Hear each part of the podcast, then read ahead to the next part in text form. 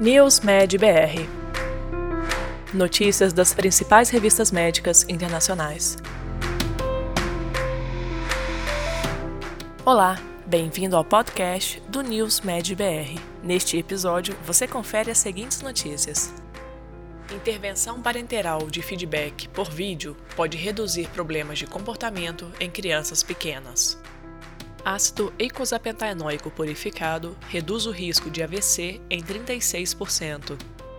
Pacientes com psoríase podem ter até 50% mais chances de desenvolver doenças cardiovasculares. Citorredução secundária no câncer de ovário recidivante melhora a sobrevida livre de progressão da doença. Consultas pós-operatórias virtuais se mostraram não inferiores às consultas pessoais. Obesidade está associada ao aumento da mortalidade em pacientes com câncer. Estudo mostra atrasos preocupantes no diagnóstico de tuberculose nos Estados Unidos. Este podcast é oferecido por HiDoctor, o software médico mais usado em consultórios e clínicas no país.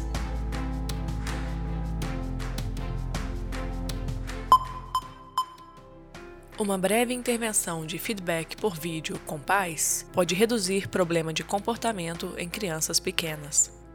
Problemas de comportamento são um dos transtornos mentais mais comuns na infância e podem prejudicar a saúde, a educação e os resultados de emprego na vida adulta. Neste ensaio clínico, que incluiu 300 crianças e seus cuidadores, publicado pelo JAMA Pediatrics, encontrou-se níveis mais baixos de problemas de comportamento entre famílias alocadas para receber uma intervenção de feedback por vídeo para promover a parentalidade positiva e a disciplina sensível, em comparação com aquelas que receberam os cuidados habituais. Em particular, os problemas de conduta diminuíram. Uso de corticosteroides tópicos potentes ou muito potentes foi associado a um risco aumentado de osteosporose e fratura osteosporótica maior. O uso de corticosteroides tópicos causa eventos adversos sistêmicos, como observados com o uso de corticosteroides sistêmicos? Resultados de uma pesquisa publicado pelo JAMA Dermatology demonstraram que o uso de altas quantidades cumulativas de corticosteroides tópicos potentes ou muito potentes foi associado a um risco aumentado de osteosporose e fratura osteosporótica maior. Com base nesses achados, os médicos podem precisar considerar outras opções terapêuticas que substituam o uso de corticosteroides para pessoas que precisam de tratamento anti-inflamatório potente em grandes superfícies corporais por períodos prolongados, para limitar o risco de osteosporose.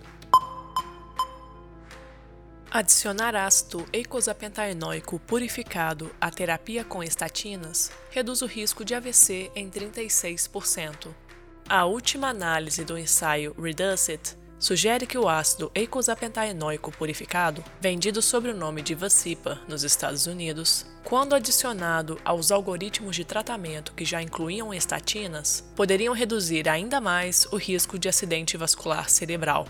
Os resultados desta análise, que foram apresentados na International Stroke Conference de 2021 e publicados no periódico Stroke, indicam que os pacientes com triglicerídeos aumentados, recebendo ácido eicosapentaenoico purificado, além da terapia com estatinas, reduziram o risco de AVC isquêmico em mais 36%.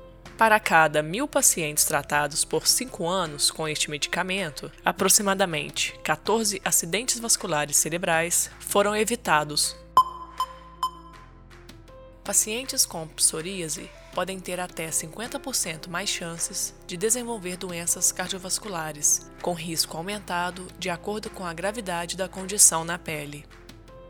Neste artigo de revisão, publicado no Journal of the American College of Cardiology, pesquisadores discutem a identificação e gestão do risco cardiovascular em pacientes com psoríase, as áreas de incerteza e as direções futuras para pesquisas e terapias. A psoríase é uma doença inflamatória crônica da pele e a resposta imune tem sido associada à inflamação vascular e ao desenvolvimento de aterosclerose. De acordo com o estudo, pacientes com psoríase têm até 50% mais probabilidade de desenvolver doença cardiovascular, e esse risco cardiovascular aumenta com a gravidade da condição na pele. Citorredução secundária, seguida de quimioterapia, no câncer de ovário recidivante sensível à platina, melhora a sobrevida livre de progressão da doença. Estudo publicado pelo The Lancet Oncology demonstrou que a citorredução secundária seguida de quimioterapia foi associada a uma sobrevida livre de progressão da doença significativamente mais longa do que a quimioterapia isolada em pacientes com câncer de ovário recidivante sensível à platina, e as pacientes devem ser orientadas sobre a opção de citorredução secundária em centros especializados a sobrevida média livre de progressão foi de 17,4 meses no grupo que passou pela cirurgia citorredutora e de 11,9 meses no grupo sem cirurgia. Consultas pós-operatórias virtuais para cirurgias de baixo risco se mostraram não inferiores às consultas presenciais. As consultas virtuais baseadas em vídeo após a alta hospitalar aumentaram dramaticamente durante a pandemia de Covid-19. O ensaio do JAMA Surgery descobriu que essas consultas não são inferiores aos acompanhamentos presenciais após cirurgias de baixo risco. A porcentagem de pacientes que retornaram ao hospital por qualquer motivo dentro de 30 dias da alta foi de 12,8 para consultas virtuais e 13,3 para consultas presenciais. Ambos os grupos gastaram em média 8 minutos com os médicos, mas as consultas virtuais economizaram cerca de 63,9 minutos para os pacientes, eliminando o tempo de viagem e reduzindo o tempo de espera. A obesidade está associada ao aumento da mortalidade geral e específica por câncer, a obesidade, definida como um índice de massa corporal superior a 30, está associada a um aumento significativo no risco de diversos tipos de cânceres e na mortalidade geral.